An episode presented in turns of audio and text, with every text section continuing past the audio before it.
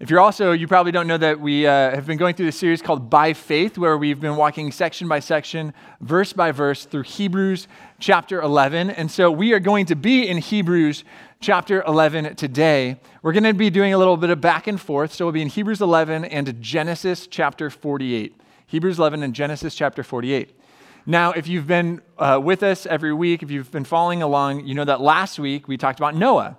And so naturally, the next person would be Abraham. And Abraham actually has the lar- largest portion of Hebrews 11. But we're not preaching on Abraham today. We're actually talking about Jacob, uh, not because we don't like Abraham, but because we feel like there's so much to Abraham's story that we're actually doing a whole series on Abraham later this year. So instead, we're going to Jacob. So if you have your Bibles, please open up to Hebrews chapter 11 and kind of keep your finger there, also with uh, Genesis chapter 48. One of the things we do here at Tri Village Church is we stand in reverence for the reading of God's word. Um, would you guys stand as we read from Scripture this morning? So, Hebrews 11 will be in verse 21. By faith, Jacob, when he was dying, blessed each of Joseph's sons and worshiped as he leaned on top of his staff. And then in Genesis chapter 48, starting in verse 8, it says When Israel saw the sons of Joseph, he asked, Who are these? They're the sons God has given me here, Joseph said to his father. Then Israel said, Bring them to me so that I may bless them. Now Israel's eyes were failing because of old age, and he could hardly see. So Joseph brought his sons close to him, and his father kissed them and embraced them. Israel said to Joseph, I never expected to see your face again, and now God has allowed me to see your children too.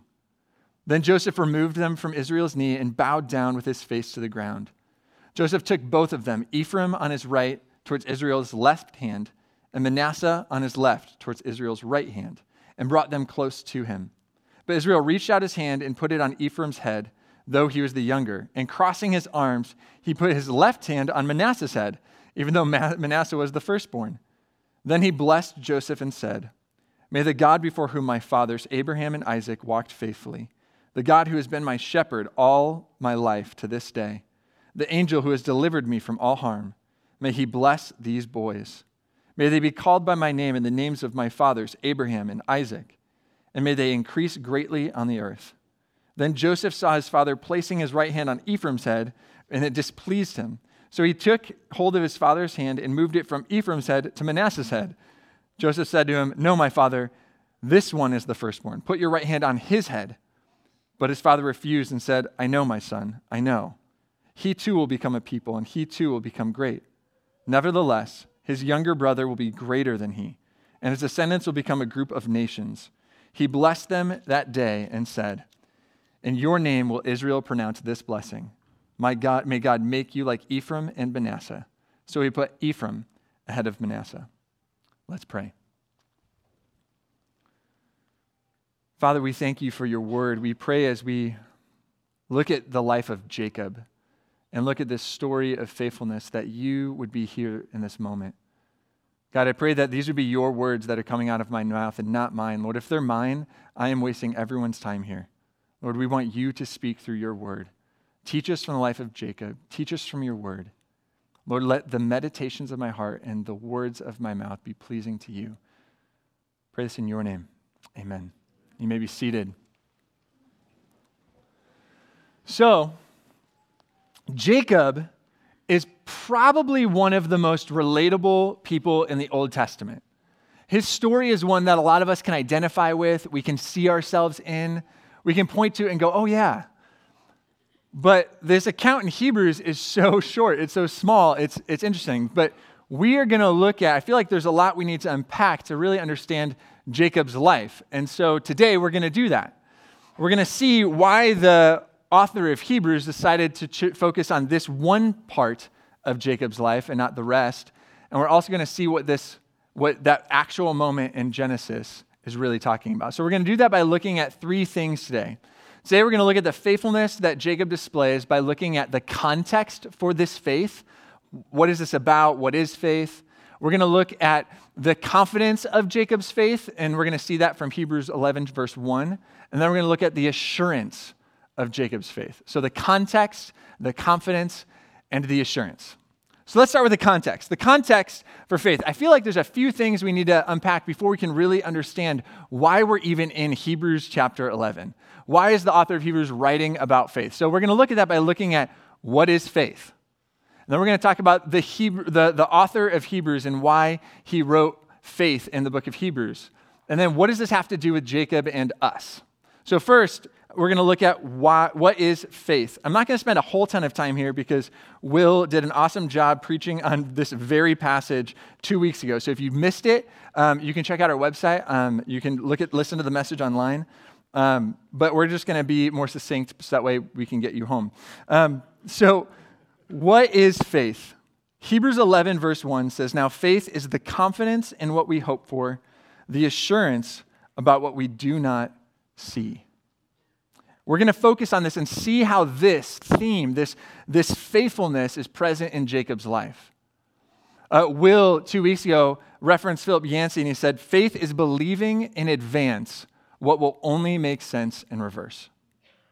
And this is what we see in the life of Jacob it's confidence in what we hope for and assurance about what we do not see. This is what the ancients, this is what Jacob was commended for. So, now that we have a working definition of what faith is, it's, it's confidence what's hoped for, assurance in what's not seen.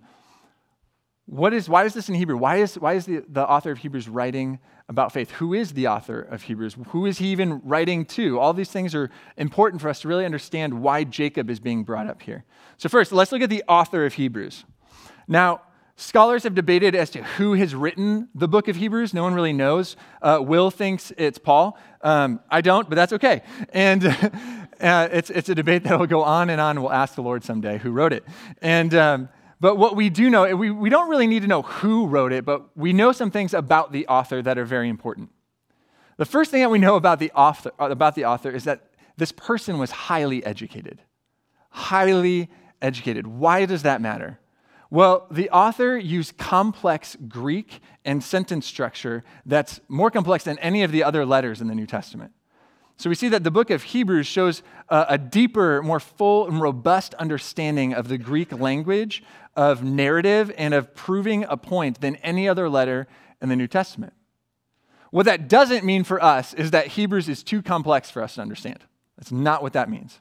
It doesn't mean that we can't read it and understand what it's saying. What it means is that the author didn't waste words.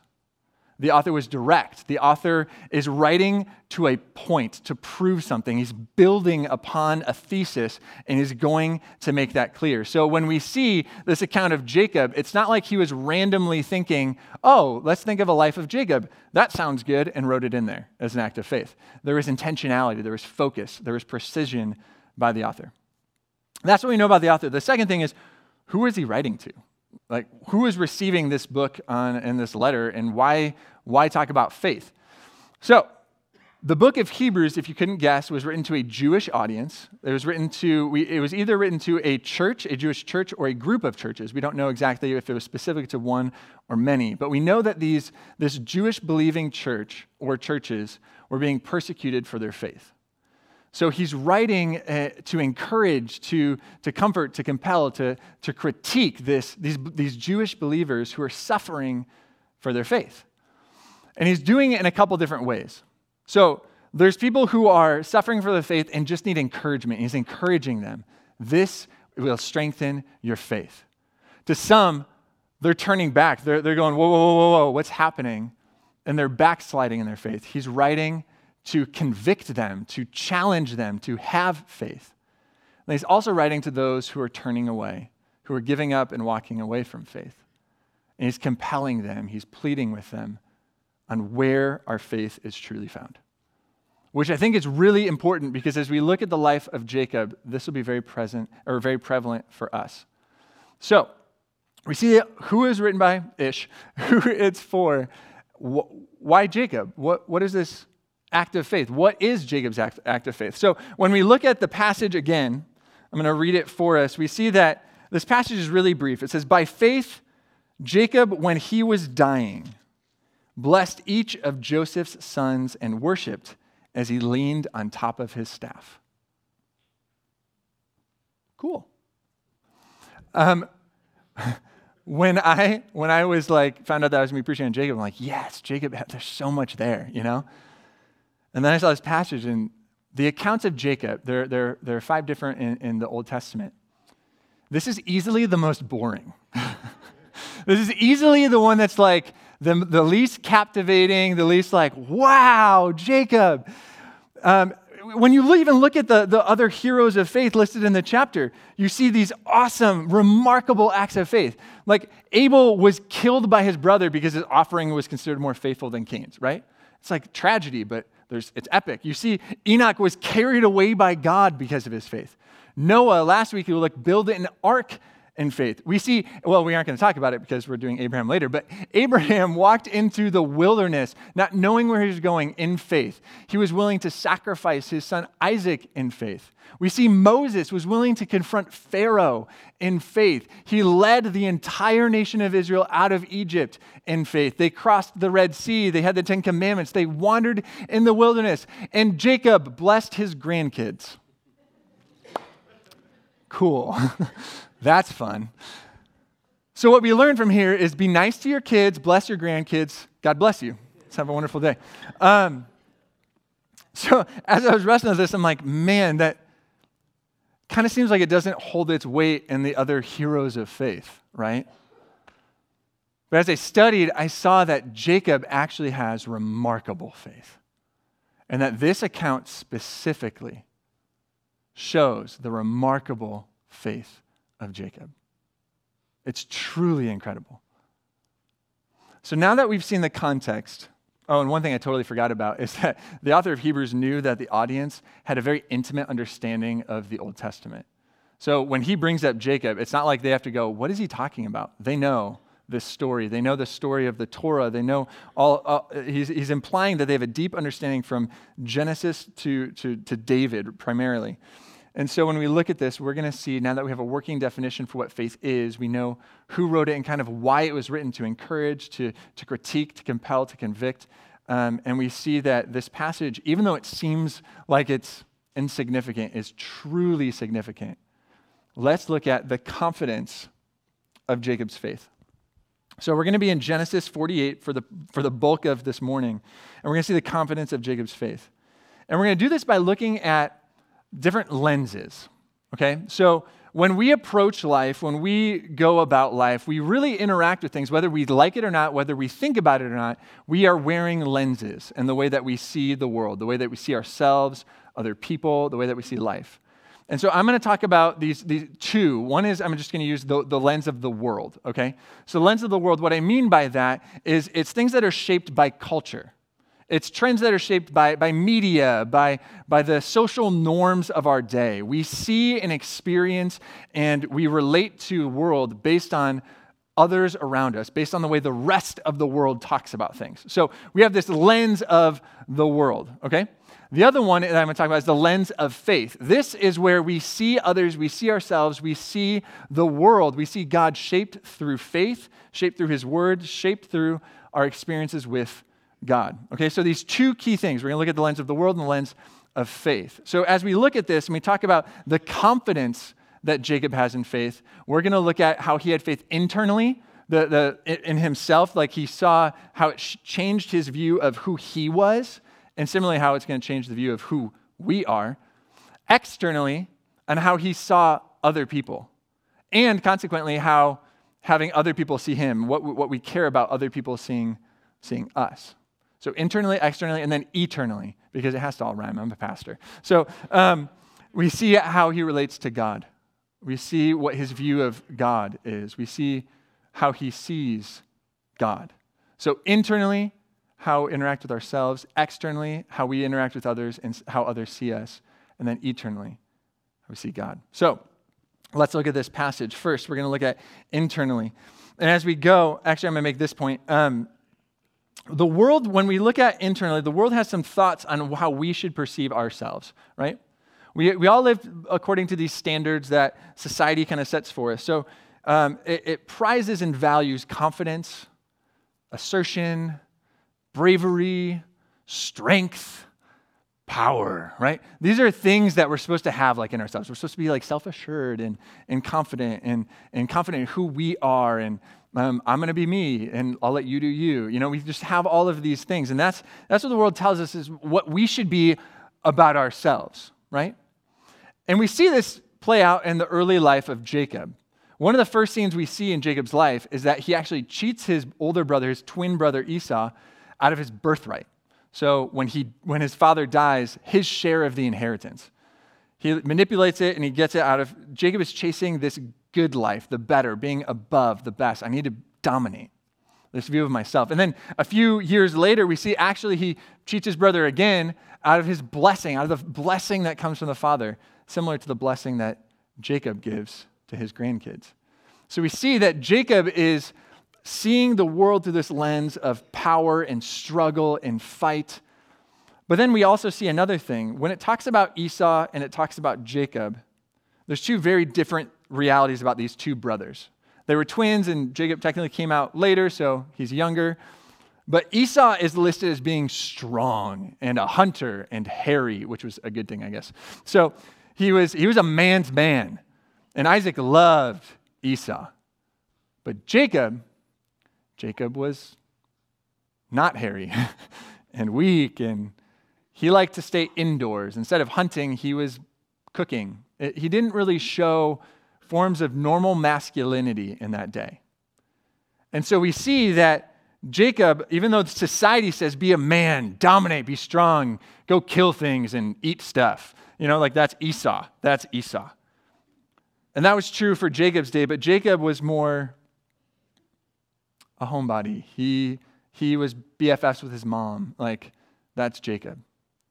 So, what happens when, when we don't live up to society's standards for us? When we don't lean into the expectations that the world has for us? What do we do with that? And we see in Jacob's life deception, lying, and mistreatment. Clawing after, I'm going to get mine because I was dealt a poor hand, right? We can resonate with this because, in some ways, we all feel insecure. We all feel like we don't quite measure up to the standards of that and longing for assurance, for validation, for being content with who we are. But Jacob's perspective shifts. So, when we get to Genesis 48, we see a new Jacob. We see a Jacob who's seeing himself through the lens of faith, with the confidence that comes from faith. And we see it in verse 15. In verse 15, he says, then he blessed Joseph and said, May the God before whom my fathers Abraham and Isaac walked faithfully, the God who has been my what? Shepherd all my life to this day, the angel who has delivered me from all my harm. So, Jacob identifies God as his shepherd, and shepherds herd what? Sheep. Say it confidently. Come on, guys, this is morning. What do shepherds herd? There we go. So, what is Jacob? A sheep, right? Um, guys, I need to tell you something in case you didn't know this. Sheep are really dumb. They're so dumb. Um, sheep are, are not just dumb, they're weak, they're, they're feeble, uh, they're peer driven. They, they always follow the crowd. They're fear driven. They always run away from anything that would terrify them. They're really not an animal that someone would want to be like, yeah, I'm a sheep. Like, just wouldn't really be what you want, what you want to be known as. When a sheep goes and, and leaves like its, its flock and it goes out into the wilderness, do you know what happens to it? It dies. it can't survive on its own because it doesn't know how. Um, when you see, uh, I'm talking about domesticated sheep, and when you see sheep fall over on its back, it actually doesn't have the ability to get itself back over. It needs help. Like sheep are kind of pathetic animals. Like and so Jacob is identifying himself as a sheep, of all things, a sheep. Jacob is either incredibly humble because he's like, guys, I'm a sheep, right? Or he's incredibly self deprecating. I'm a sheep. Like, it's, it, it's, it just seems so interesting. Why would he choose a sheep? Jacob sees himself as weak, as feeble, as frail. When did that happen? That seems so different from the, the Jacob who's trying to prove himself, who is trying to deceit and lie and, and claw and scratch to get ahead. Well, there's a key moment in Jacob's life where Jacob saw weakness differently. It was a moment well after he, he'd already tricked his brother Esau. Um, he already has a family, he has a flock of his own. And so he's at this moment where he's, he's leaving his uncle Laban. He's going to go start his own life, his own fresh start. And he knows that he's about to encounter his brother Esau. Well, guess what? If you could imagine, Esau wasn't super happy with Jacob when they left. In fact, Esau wanted to kill his brother Jacob because he stole everything from him. Um, so they don't have a great relationship. So Jacob is in fear. He's afraid of what's going to happen, and he knows that he's going to encounter his brother Esau. And so there's this picture, there's this scene that happens. At one night, the night before he's going to encounter his brother Esau, he sends his family and his flocks away, and he's there. And what we see is it's night, and he's all alone, and this man comes and just wrestles him. And it's kind of weird, right? It's like, why would some random dude just up and wrestle a guy? Like, who does that? But what we find out is that this man was actually God. Says the, in Hebrew says the angel of the Lord, which, is, which describes God in, in human form. And so Jacob is wrestling with God literally. It's like the ultimate UFC fight because they're wrestling all night. There's no timer, there's no bells, they're going hard. And he's wrestling all night, and it gets to a point where um, God actually touches, it says that he touches or he, or he wounds or he dislocates Jacob's hip during the fight during the wrestling match. Seems kind of interesting, right? But Jacob doesn't let go. Imagine wrestling. I don't know if you've ever wrestled before. Um, I went to one wrestling practice and I found out it wasn't for me. so I could not imagine wrestling with a dislocated hip. Like, whew, um, that just seems near impossible. So the, it, we, what we see in this picture is Jacob is wrestling with, with a dislocated hip, and the, the day is starting to come, and God says, You need to let go of me. And he says, No, I won't. Not until you bless me. Which seems interesting. And it can be easy for us to miss this. All throughout Jacob's life, Jacob is seeking for blessing in anything. He's seeking for blessing in his birthright. He's seeking for blessing in his blessing. He's seeking for blessing in his family, in his work. This is the first time where we see Jacob seeking the Lord for his blessing. And what happens is God makes him weak first. We see that in his weakness. The, the wild thing is that God actually blesses Jacob. He actually says that day, this is when Jacob's name is changed not from Jacob, but to Israel. So now he's known as Israel. This is the father of the nation of Israel. And so the Lord says, I am going to make you a nation. I, am going to fulfill the promises I made to your fathers and your father's father. I am going to be with you. He's clinging to God and says, I'm not letting go until you bless me. He says, I will. I will. It was that moment when he was at his wit's end, the darkest night of his life, and he clung to God, finally seeing him as the source of all blessing. It's wild because in that weakness, in that moment, uh, we, we, the next scene we see that Jacob actually walks his brother Esau and he's limping because he's got a dislocated hip. You know, he's hurt, and through his life, he actually carries this limp. To a reminder of the weakness that it takes to depend on the Lord. And so we see through the lens of faith that the script gets flipped, and that weakness isn't the same as the way the world sees weakness. Vulnerability isn't the same as the world sees vulnerability. And this isn't the only place in Scripture we see this. Actually, in the New Testament, Paul talks about this in 2 Corinthians. If you'd put that on the screen, um, it says, But he said to me, this is Paul speaking about the Lord, and, and picture Jacob in this My grace is sufficient for you, for my power is made perfect in weakness. Therefore, Paul saying this, I will boast all the more gladly about my weakness so that Christ's power may rest on me. That is why, for Christ's sake, I delight in weakness, in insults, in hardships, in persecutions, in difficulties. For when I am weak, then I am strong. Weakness is strength in the economy of grace. And Jacob sees now that he is a sheep and that that is good. And guess what, church? We're sheep. We are sheep. You're a sheep and I'm a sheep. And that is not, as much as it is, as it is an insult, it is showing the flip, the role reversal in the economy of grace. Jacob's confidence in who he is is not in himself, but in who, who God says he is. And that is a child, and that is blessed. So the first thing we see is we see um, how he sees himself, and now we're going to look externally and see how it interacts, how it shapes how he sees others, and consequently how um, he others see him. So in this, we see that Jacob, again, we're going to look back, and we see that the world values uh, when, it, when it values success, when it values promise, when it thinks of people, we live in a celebrity driven, a celebrity crazed culture, right? We see the wealthiest people are usually athletes, actors, entrepreneurs, right? Renovators or innovators, not renovators, but maybe Chip and JoJo. But, um, but anyway, we see, uh, we see that the, the best in this life are, are celebrity. They, they achieve a celebrity status, get verified, you know? Like that's what it's about. And we have bought into this. All of us have. For those of you who post on Instagram, how many filters have you gone through? Before, uh, before you posted? And how many pictures did you take to get it just right before you posted it, right? We have this desire to be seen as put together. When you post on your family vacation, you see all the pristine pictures and everything. But the irony is you're still dissatisfied because then you see your neighbor's vacation, you're like, wow, we blew it. It's all over. Like it's done.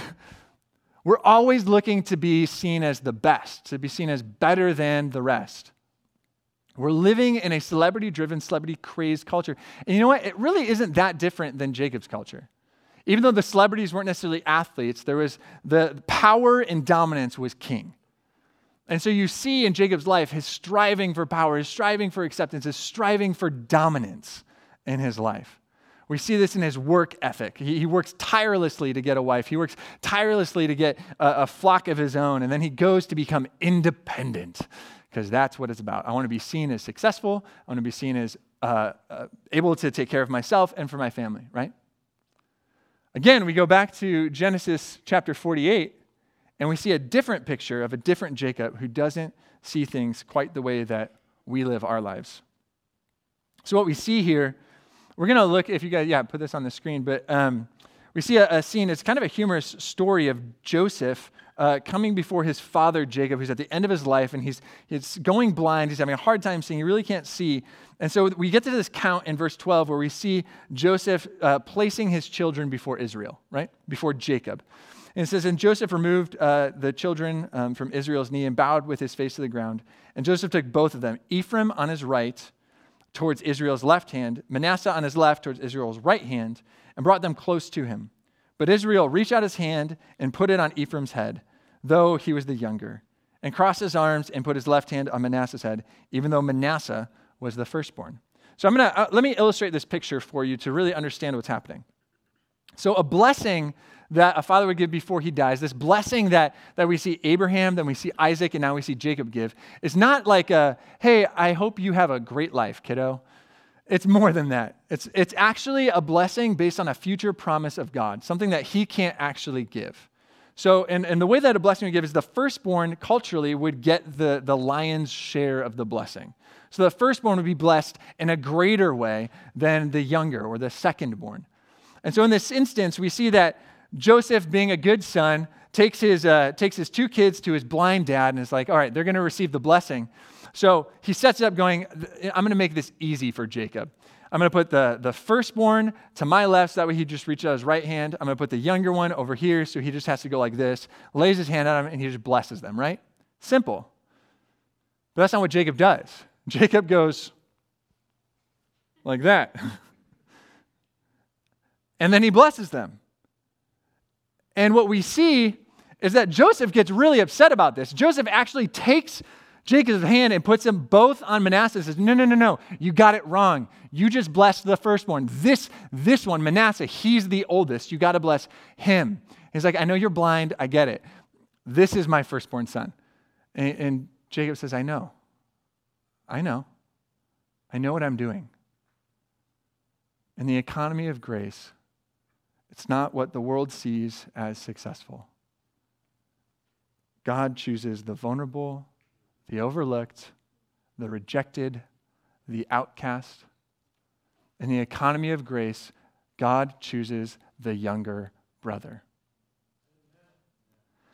And what we see in this is that this is actually following a trend of God choosing the younger brother. Not only did God choose uh, Ephraim instead of Manasseh, he chose Jacob instead of Esau. He chose his father Isaac instead of Ishmael. We even see Abel get the blessing over Cain.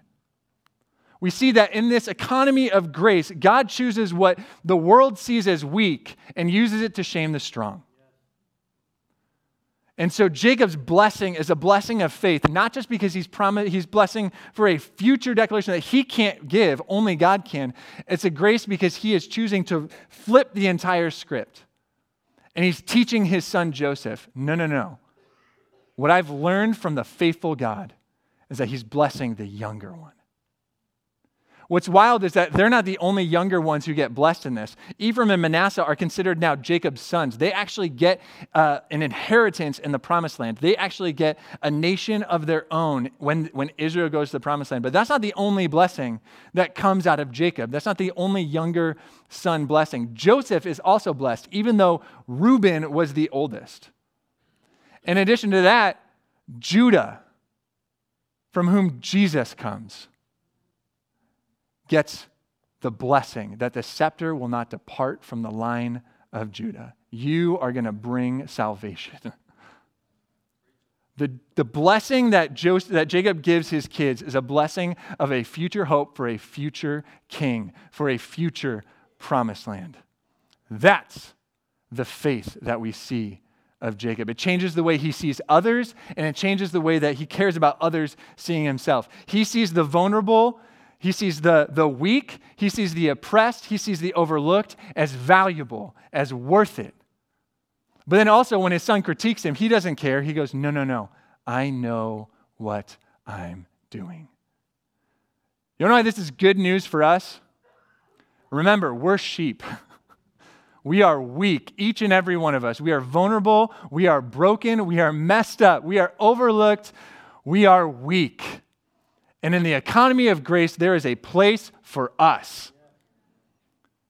Nowhere would you ever find, in, in, in any other religion, you see uh, man working its way, proving its way, clawing and scraping his way to God.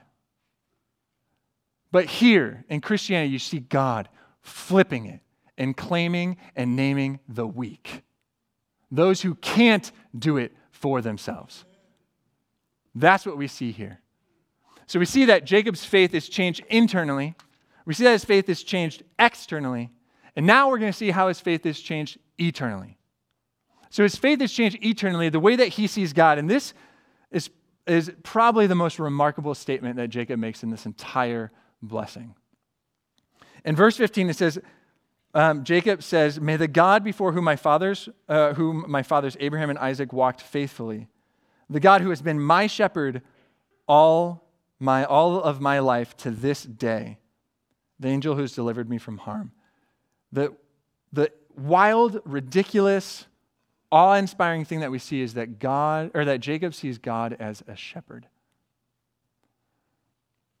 And that he's not only a shepherd, but he's a shepherd who's been with him his entire life, through every moment.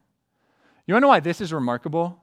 Through every moment, Jacob's life is a life marked with tragedy, with sorrow, with loss.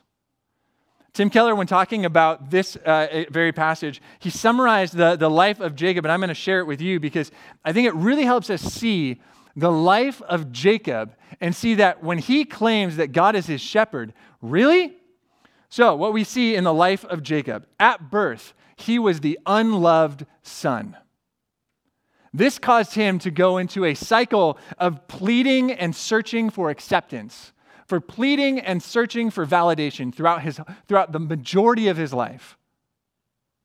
Then he was the exploited, uh, he left to go with his, with his uncle, and he was exploited by his uncle. He was coerced to working for over two decades for his uncle, used for Laban's selfish gain. And then he was forced to marry a woman he didn't love. And then finally, after he finally gets to marry the woman he does love, she dies prematurely. She dies giving birth to her second son, Benjamin. This throws Jacob into tremendous grief. He then clings to his two children, Joseph, or, uh, Joseph and Benjamin, and he becomes the ultimate helicopter parent.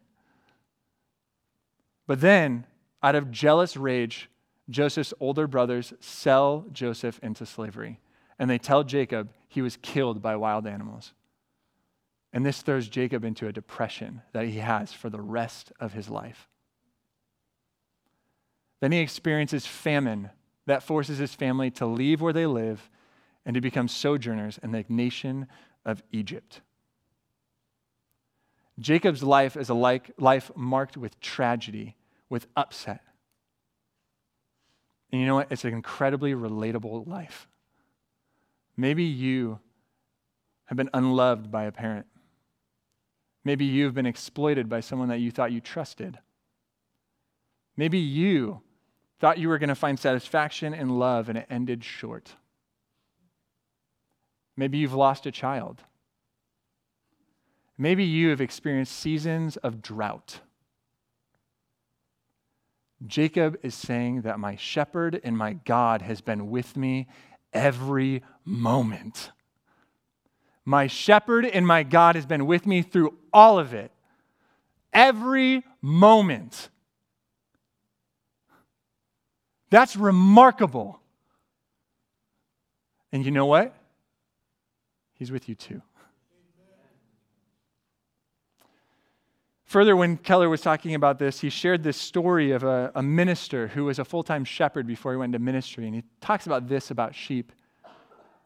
If you put it on the screen, the first part we really know sheep is a stupid animal. and they follow one another and lose their direction continually in a way that cats and dogs do not. But even when they're found, they're never happy to be found. It's extremely difficult to round up a lost sheep and to bring it home unless you have a dog to scare it. The lost sheep rushes to and fro, so that even when you find it, you must seize it and cast it down, tie its four legs together, put its hind legs together, and then pull it over your shoulder and carry it home struggling. The sheep never feels loved when it's being loved. The sheep never feels safe when it's being made safe. Sounds like Jacob, doesn't it? Literally wrestled down by God as a divine act of grace. Literally made safe, struggling the entire way. Church, maybe, just maybe, the suffering, the hardship that you are experiencing in your life, maybe, just maybe, it is an act of divine love, of a good shepherd who is wrestling you down to know that he is blessing you. Maybe, just maybe, we are sheep that don't know any better. Maybe, just maybe, we are wayward and lost and we need, we need a shepherd to save us. This is what we see in the story of Jacob. This is what we see in the faithfulness of this passage. This is what Jacob is attributed as being faithful. So we see the confidence of Jacob's faith is rested in this future hope that God is going to fulfill the promises he made to him and that he can extend those promises to his children. Now we're going to look at the assurance of Jacob's faith. Jacob's faith is rest secure because his faith isn't in faith. His faith is in an object, in a person. You see, the whole story of Jacob isn't about Jacob. This is a story about Jesus. And if you've been at Tri Village for a while, you go, you guys always do this. you guys always go, this is about Jesus. About it is. The entire Bible, all of this, it is all pointing to Jesus. Every moment of it. This story is a story about Jesus. And if you don't believe me, awesome. I'm going to prove it to you. Okay. So what we see here, this story is about the, the how Jesus is the greater Jacob. Jesus is the better Jacob. Jacob was the unloved son. Jesus was forsaken by his Father so that you and I would never be rejected. Jesus, or Jacob, was the one who stole the birthright from his brother. Jesus gave up his birthright so that you and I might be heirs of the kingdom of God and co heirs with Christ. Jacob stole Esau's blessing. Because of the life, death, and resurrection of Jesus, you and I have an eternal blessing, a forever home, and Jesus is preparing it for us even now. Jacob spent years working for the one that he loved, for Rachel. Jesus died so that we would be the bride of Christ. Jacob was exploited by his uncle Laban. Jesus was rejected and crucified by the very people he created. Jesus is the greater Jacob. Jacob was the wayward shepherd. Jesus is the good shepherd. Out of Jacob came the nation of Israel. Out of Jesus, salvation is offered to every nation, every tribe, every tongue. Because of Jesus, we can have faith. What's remarkable is that Jacob had this faith, and he hadn't encountered the risen Lord Jesus yet. But we, we have a resurrected Jesus. We have a risen Lord Jesus. How much more sure can we be of our faith? How much sure can we be of the object, of the author, of the perfecter of our faith? The faith of Jacob is remarkable, but church, we, we have a, a faith that is assured, that is sure on the resurrected Lord Jesus. When studying this, I came across this Old Testament scholar, and he, he had this quote that I just think is really spot on. J.C. Ryle says, In walking with God, a man will go just as far as he believes and no further. His life will always be proportioned to his faith. His peace, his patience, his courage, his zeal, his works, all will be according to his faith.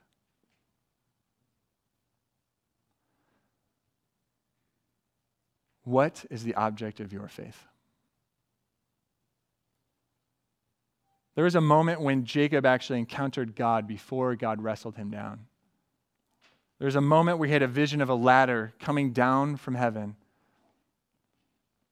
And in that moment, Jesus or Joseph or Jacob, all the J's, Jacob acknowledged that God was real, but he didn't acknowledge God as Lord. We can acknowledge that God is real, but do we acknowledge him as Lord? We can encounter God. We can experience God. We can see his faithfulness in our lives, but is he our shepherd? We can walk through the motions of faith. But how far are we trusting in the author of faith? What is the object of our faith? Let's pray.